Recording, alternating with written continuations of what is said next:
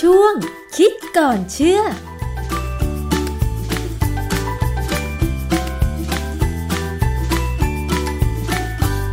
พบกันในช่วงคิดก่อนเชื่อกับดรแก้วกังสดานนภัย นักพิษวิทยากับดิฉันชนาทิพไพรพงศ์ค่ะ วันนี้เราจะมาคุยเกี่ยวกับเรื่องของอาหารทางอุตสาหกรรมนะคะ คุณผู้ฟัง ปัจจุบันนี้ค่ะ เรากินอาหารจากการผลิตจากโรงงานอุตสาหกรรมกันเยอะขึ้น สังเกตไหมคะว่า ร้านสะดวกซื้อเนี่ยมีเมนูอาหารสำเร็จรูป กึ่งสำเร็จรูปเยอะเลยนะคะ ซื้อเป็นกล่องๆไปแล้วก็เอาไปใส่ไมโครเวฟอุ่นแป๊บเดียวไม่ถึง 3 นาที ก็ได้กินแล้วแถมอร่อยด้วย บางคนซื้ออาหารกล่องพวกนี้กินเป็นประจำ เพราะนึกว่ามันก็ปลอดภัยดีนี่ เพราะว่าเขาก็เคยโชว์แล้วว่าขั้นตอนการผลิตของเขาเนี่ยก็สะอาดถูกหลักอนามัย แต่เชื่อหรือไม่ว่าเวลาเขาผลิตอาหารทางอุตสาหกรรมพวกนี้เนี่ยเขาใส่สารอาหาร เขาใส่สารอะไรลงไป เพื่อให้อาหาร เขาใส่สารอะไรลงไป เพื่อถนอมอาหารเหล่านี้บ้าง ซึ่งบางสารนั้นเนี่ย เชื่อแน่ว่าหลายคนคงไม่เคยได้ยิน แต่จะมีอะไรบ้าง แล้วจะส่งผลกับสุขภาพร่างกายของเราอย่างไร ต้องไปถามกับอาจารย์แก้ว ซึ่งท่านเรียนมาทางด้านพิษวิทยาทางด้านอาหารโดยตรงนะคะ อาจารย์คะ อาหารทางอุตสาหกรรมเนี่ยจริง ๆ แล้วมันอร่อยนะ ดิฉัน ก็กินเหมือนกันนานๆกินทีนะคะ อาจารย์ ความจริงอะคุณกินบ่อย คุณไม่ได้กินนานๆหรอกเพราะว่าอาหารอุตสาหกรรมเนี่ยมันคือทุกอย่างที่เราเข้าไปในซูเปอร์มาร์เก็ตพอเราเห็นทุกอย่างที่วางอยู่บนชั้นอะอันนั้นเป็นอาหารอุตสาหกรรมทั้งนั้นเลย แต่ถ้าเป็นอาหารกล่องอย่างร้านเอ่อสะดวกซื้อ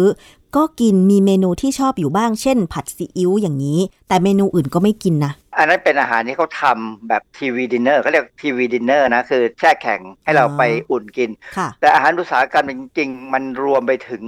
อาหารกระป๋อง อ่าฮะ รวมไปถึงอาหารอะไรก็ได้ที่เขาเก็บไว้บนชั้นเนี่ย แล้วเขาก็สามารถที่จะอยู่ได้นานพอสมควร ค่ะ นะส่วนมากอาหารพวกนี้ก็จะบอกวันผลิต หรือวันหมดอายุอะไรแบบแบบนี้นะ ค่ะ เหตุที่เขาบอกวันหมดอายุ เพราะว่าบางครั้งเนี่ยสารอาหารบางอย่างมันเสื่อมสภาพลง สารอาหารบางอย่างเปลี่ยนแปลงไปตามเวลา โดยไม่ต้องมีอากาศเข้าไปก็ได้ มันก็เปลี่ยนเอง เวลาเขาผลิตอาหารทางอุตสาหกรรมเนี่ยสิ่งที่เขาต้องทำก็คือว่าทำยังไงให้อาหารนี้คงสภาพอยู่ในลักษณะที่ผู้บริโภคชอบนะ ค่ะ ดูด้วยตาก็ชอบ สัมผัสด้วยลิ้นก็ชอบ อือฮึ เอาจมูกดมดูก็ชอบ ค่ะ ดังนั้นการที่จะให้สิ่งเหล่านี้อยู่ได้นานๆ จะต้องมีสารเคมีเข้าไปช่วย อืม เป็นไปไม่ได้เลยที่จะไม่ใช่สารเคมี ตัวอย่างง่ายๆนะ เวลาเรากินอาหารที่มีไขมันเนี่ย ค่ะ นะสมมติสมมติเราไปซื้อข้าวผัดกระเพราเขาเอาน้ำมันอะไรผัด ส่วนใหญ่เขาก็ต้องใช้น้ำมันถั่วเหลือง หรือน้ำมันข้าวโพด หรือน้ำมันอะไรก็ตามที่เป็นน้ำมันพืช เพราะ ค่ะ ว่าอะไร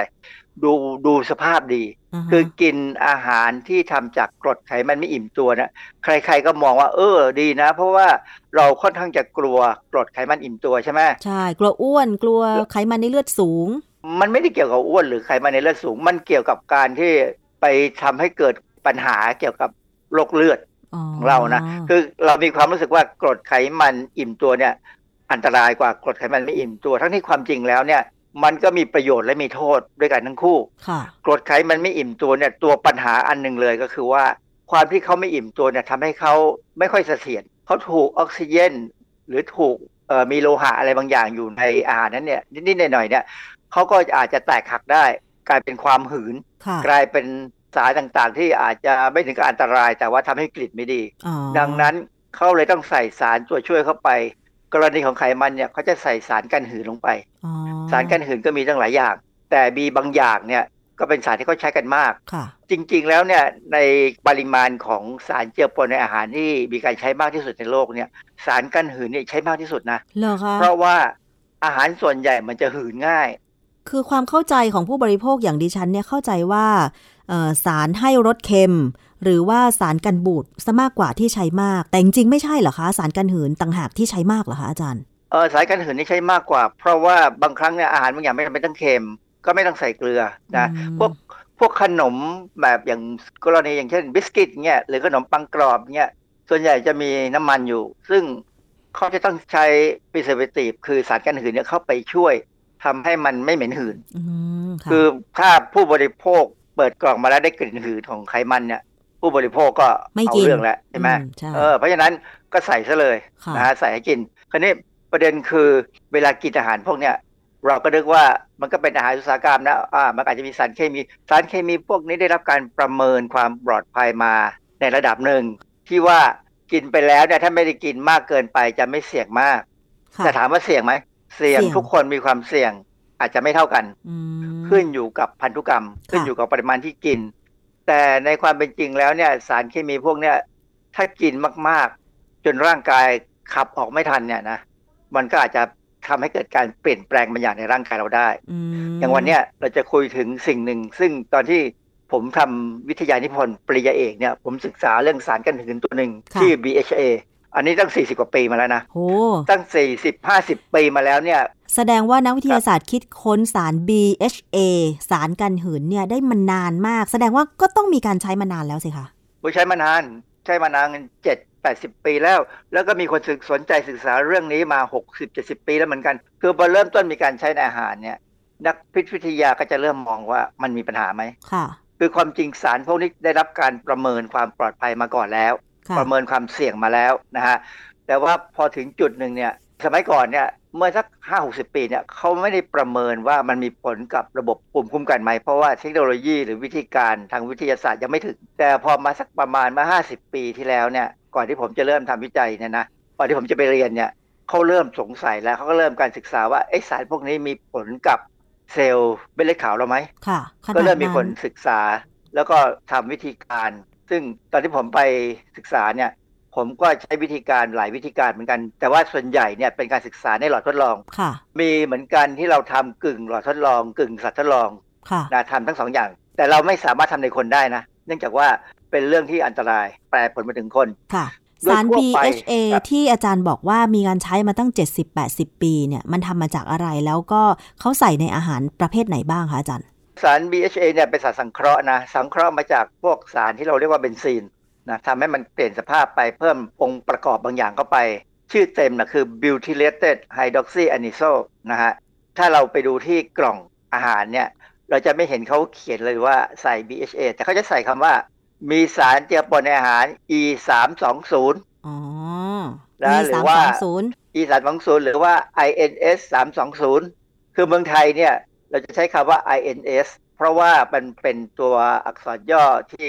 เจกฟ้าหรือองค์กรที่สังกัดสหประชาชาติเนี่ยเขาดูแล คือประเทศไทยเราเนี่ย เราควบคุมสารเจือปนในอาหารตามที่เจกฟ้าหรือหน่วยงานของสหประชาชาติเป็นคนกำหนด แต่ถ้าเป็นสภาสหภาพยุโรปเนี่ยนะเขาจะใช้รหัสตัว E แทน INS ซึ่ง อืม ส่วนใหญ่แล้ว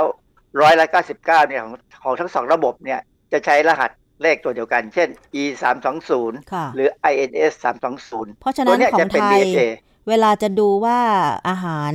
สำเร็จรูปอาหารทางอุตสาหกรรมไหนเอ่อใส่สารกันหืนบ้างก็ต้องดูที่อักษร INS 320 ใช่ไหมคะอาจารย์ ฮะส่วนใหญ่จะเป็นอย่างนั้น อือฮึ ถ้าเป็นอาหารจากเมืองนอกเข้ามาก็จะเป็น e 3 2 0ซะส่วนใหญ่นะ อืมฮะเพราะว่าเขาถ้าเขาต้องขายยุโรปเนี่ยเขาจะใช้ของยุโรปไปคลุมไปหมดเลย อ๋อ แต่นี่ ประเด็นคือผู้บริโภคใครบ้างจะรู้ ไม่รู้ เนี่ยเพิ่งรู้ เออ ถามว่าถ้าใช้ชื่อเต็มได้ไหมฉลากมันไม่พอจะให้ใส่ ใช่ฉลาก เป็น เล็ เรื่ ก องใช้ มา ตัว ก ย่ออ อฮึ เออเพราะฉะนั้นมันก็เป็นก็ไม่รู้จะพูดยังไงนะมันก็จำเป็นต้องทำอย่างนั้นนะนะสาร BHA เนี่ยเขาจะใช้ในอาหารที่มีไขมัน คือมันก็มีประโยชน์นะ คือเมื่อประมาณสัก 60 ปีที่แล้วนะ มีนักวิทยาศาสตร์คนหนึ่ง ชื่อดรลีวัตเทนเบิร์กเป็น professor อยู่ที่ University of Minnesota เนี่ยทำวิจัยเพราะว่า BHA เนี่ยยับยั้งการเกิดมะเร็งในสัตว์ทดลองได้ อืม นะมันมันเป็นที่น่าสนใจอ่ะคือจริงๆแล้วเนี่ยสารเจือปนในอาหารพวกสารกันหืนเนี่ยส่วนใหญ่ จะสามารถยับยั้งการเกิดมะเร็งในสัตว์ทดลองได้ ในปริมาณหนึ่งหมายความว่าถ้ากินในปริมาณที่ถูกต้องมันยับยั้งได้ ค่ะ นะถ้าไปที่ดรลีเนี่ยดรวัตเทนเบิร์กเนี่ยเขาศึกษาเนี่ยเขายังไม่ได้รู้เรื่องพวกเกี่ยวกับภูมิต้านทาน เพราะสมัยนั้นสมัยเขายังไม่มีนะฮะพอต่อมาเนี่ยมีคนศึกษาเนี่ยโดยเฉพาะ BHA เนี่ยเขาไปพบว่าในโดสต่ำๆปริมาณต่ำๆเนี่ยมันสนับสนุนให้ภูมิต้านทานได้ดี ค่ะ กระตุ้นการทำงานของเม็ดเลือดขาว แต่พอปริมาณเพิ่มขึ้นไปอีกระดับหนึ่ง ซึ่งอาจจะเป็นเท่าตัวหรือสองเท่าตัวอะไรอย่างเงี้ยนะ มันกลับไปกดการทำงานของเม็ดเลือดขาวทำให้เม็ดเลือดขาวได้ทำงานได้น้อยลง ค่ะ แล้วตอนนี้สารเจือปนในอาหารหลาย ๆ ตัวที่มีการศึกษาบ้างเนี่ย ก็มักจะอยู่ในลักษณะแบบนี้ คือปริมาณต่ำมีประโยชน์ ปริมาณสูงอาจจะเป็นอันตรายนะฮะ อ๋อ อย่างกรณีของ BHA เนี่ยมีงานวิจัย ในปี 1977 ตีพิมพ์ในวารสาร Proceedings of the Society for Experimental Biology and Medicine บทความชื่อ Inhibitory Effect of an Antioxidant Butylated Hydroxyanisole on the Primary In Vitro Immune Response ก็คือเขาดูผลของสารตัวเนี้ยที่ทำให้การตอบสนองต่อการกระตุ้นให้เม็ดเลือดขาวเนี่ยแต่งตัวเนี่ยต่ำลง คือปกติเนี่ยนะเวลาเราฉีดวัคซีนเนี่ยสิ่งที่เราหวังคือเม็ดเลือดขาวแบ่งตัวนะ ค่ะ เม็ดเลือดขาวต้องแบ่งตัวมาเยอะๆ แล้วเปลี่ยนไปเป็น B เซลล์เพื่อสร้างแอนติบอดีเปลี่ยนไปเป็น T เซลล์เพื่อสร้างเซลล์ที่มันต่อสู้กับเชื้อโรค ค่ะ นะฮะดังนั้นเนี่ยถ้าเราพบว่า BHA เนี่ยกระตุ้นได้มันก็ดีไป ค่ะ แต่ถ้าคนที่กินอาหารที่มี BHA มากๆ แล้วกินเป็นประจำเป็นประจำเนี่ยอาจจะสะสมมาก ค่ะ เพราะฉะนั้นภูมิต้านทานเขาหรือเม็ดเลือดขาวเขาอาจจะถูกกด อืม การตอบสนองต่อวัคซีนอาจจะแย่ลง ค่ะ อันนี้ผมไม่รู้ อันนี้เป็นแค่สมมติฐานนะ เพราะว่าเราพบว่าหลายคนเนี่ยฉีดวัคซีนแล้วปูมิไม่ขึ้นอ่ะ อือฮึ ขึ้นน้อยมาก ก็อาจจะเป็นอย่างนั้น ค่ะ นะฮะคราวนี้มีสารตัวหนึ่งอีกที่เป็นสีเหลือง เราชื่อทาตาซีนกับอมารานอมารานนี่สีแดง คืออาหารที่ขายในท้องตลาดเนี่ย สีทั้งสองตัวเนี่ยเป็นสีที่อนุญาตให้ใช้ได้ ค่ะ ปรากฏว่าการใช้เนี่ยมีใช้ทั้งอุตสาหกรรมจริง ๆ ค่ะ กับอุตสาหกรรมครัวเรือน อุตสาหกรรมครัวเรือนเนี่ยน่ากลัวตรงที่ว่าเวลาใส่สารเจือปนเนี่ยเขาใส่แบบบางทีก็ไม่ระวังนะตอนนี้นักวิจัยกรีกกลุ่มหนึ่งเนี่ยเขาเคยตีพิมพ์ผลงานวิจัยเรื่อง Immunological Study on Amaranth, Sunset Yellow and Curcumin as Food Coloring Agent in Albino Red Rats ในวารสาร Food and Chemical Toxicology ของปี 2010 เขาแสดงให้เห็นว่าสีทาตาซีนกับสีอมารานเนี่ยยับยั้งระบบภูมิคุ้มกัน นะ เขาศึกษาโดยใช้เม็ดเลือดขาวของคน ในขณะที่สีเคอร์คูมินหรือสีขมิ้นเนี่ย ค่ะ ไม่มีผลเห็นไหมสีขมิ้นก็ไม่มีผลแต่อย่าไปคิดว่าขมิ้นเยอะๆ แล้วจะดีนะ นั่นน่ะสิ ขมิ้นเยอะๆ ก็อันตรายได้เหมือนกัน มีมีงานวิจัยบางเรื่องที่เราจะไม่พูดวันเนี้ยนะ ค่ะ ว่าขมิ้นเยอะๆเนี่ยกินเป็นเม็ดๆเนี่ยมีปัญหาเหมือนกันนะฮะ มีกรดตัวหนึ่งชื่อโปรเ i โอนิกแอซิดหรืออาจจะเป็นเกลือ ถ้าเป็นเกลือเนี่ยจะเป็นเราจะเรียกชื่อว่าโปรเ i โอเนตเอ่อรหัส e 2 8 0กรดตัวนี้เนี่ยน่าสนใจคือเขาใส่ในพวกขนมปัง ค่ะ อ่ะ ทุกอย่างเลยเหรอคะอาจารย์ บิสกิตส่วนใหญ่คือมันเป็นสารกันเชื้อรา อ๋อ นะ ขนมปังที่ดีเนี่ยเขาจะบอกว่าถ้ากินไม่หมดให้ใส่ตู้เย็น หรืออาจจะบอกว่ากินไม่เกินวันนี้ เพราะว่าถ้าเกินไปแล้วราจะขึ้นได้นะฮะอันนี้ปรากฏว่ามีผู้ป่วยในต่างประเทศนะในอันนี้ประเทศบราซิล มีความบกพร่องทางพันธุกรรมนะเราเรียกว่า propionic acidemia คือเป็นคนที่เมื่อได้รับเกลือโปรพิโอเนตหรือ propionic acid เนี่ยเข้าไปในร่างกายแล้วเนี่ยเขาขับออกมาไม่ได้ ค่ะ มันสะสมพอสะสมแล้วสิ่งที่เขาพบก็คือคนพวกนี้ติดเชื้อง่ายกว่าคนปกติ ค่ะ ติดเชื้อง่ายหมายความว่าไงหมายความว่าภูมิคุ้มกันต่ำนักวิจัยชาวบราซิลก็เลยตีพิมพ์บทความเรื่อง Inhibition of Mitogen Activated Proliferation of Human Peripheral Lymphocytes in Vitro by Propionic Acid ในวารสาร Clinical Science ปี 1999 แสดงให้เห็นว่ากรดโปร p ิโอนิกที่ความเข้มข้นสูงเนี่ยมีฤทธิ์ยับยั้งระบบภูมิคุ้มกัน แต่เขาก็ศึกษาในเซลล์ที่เลี้ยงในหลอดทดลองเนี่ยนะ คือวิธีเลี้ยงเซลล์ในหลอดทดลองเนี่ยมันเลี้ยงไม่ยาก ผมเคยคิดจะทำงานวิจัยแบบเนี้ยในบ้านเรา แต่ปรากฏว่า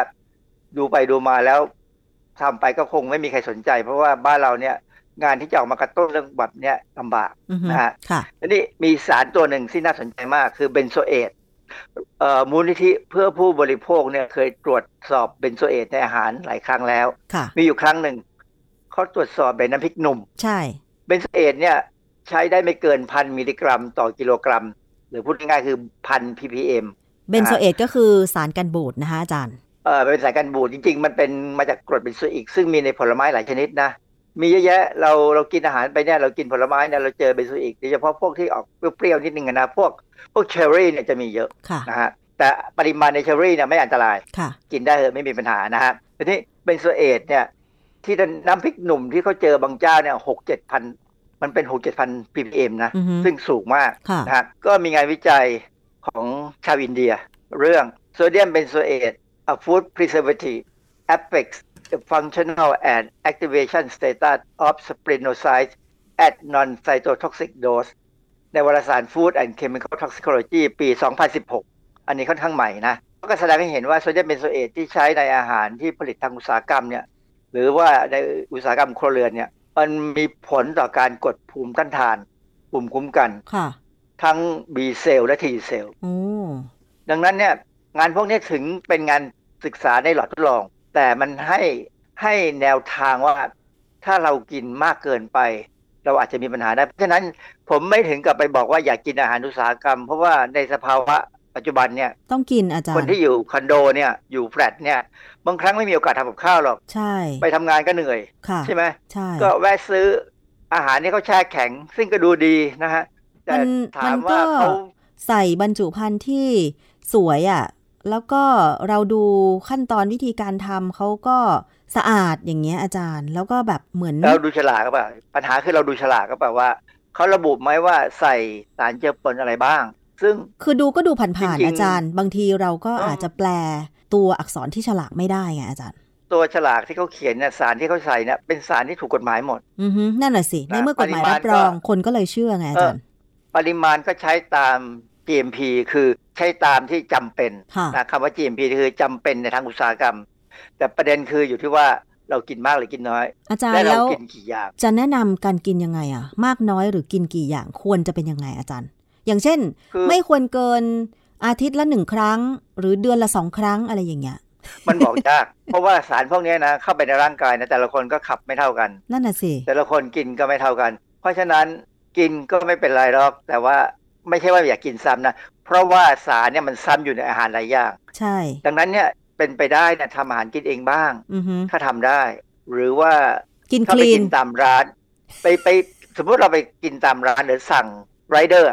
ซื้อมาให้เงี้ยซื้อจากร้านอาหารเนี่ยอาจจะไม่ใส่ใช่ไหมเพราะเขาทำสด ใช่ ๆทำแบบนั้นแล้วเราเดี๋ยวกิน ค่ะ แต่ว่าอาหารอุตสาหกรรมเนี่ยเขาไม่เขาไม่ได้ทำให้เรากินสด ใช่ เขาทำแล้วบางครั้งต้องแช่เย็นหรือแช่แข็ง อาจารย์ ดังนั้นเนี่ย แต่บางคนเนี่ย ครับ เขาก็ไม่กินอาหารกล่องจากร้านสะดวกซื้อนะ เพียงแต่ว่าบางคนเขาอาจจะชอบกินพวกบิสกิต พวกขนมปัง พวกขนมกรุบกรอบ คืออันนี้มันก็มีสารเคมีทางอุตสาหกรรมหมดเลยใช่ไหมอาจารย์ ก็มีหมดเลยแหละนะผมก็กิน ผมก็ซื้อกิน นะฮะแต่ผมก็พยายามกินไม่มากนะ ค่ะ กินเท่าที่คิดว่ากิน คือกินแล้วเราเพราะคือเรารู้ว่าว่ามันมีอะไรเราก็กินเรารู้ว่ากินขนาดนี้นะไม่น่าจะมีปัญหาอะไร อือฮึ แต่ที่สำคัญคือต้องขับออกให้ได้ เพราะฉะนั้นร่างกายต้องแข็งแรง อืม ร่างกายต้องออกกำลังกาย ค่ะ เพราะฉะนั้นร่างกายต้องไม่อ่อนแอด้วยเหล้าหรือบุหรี่ ค่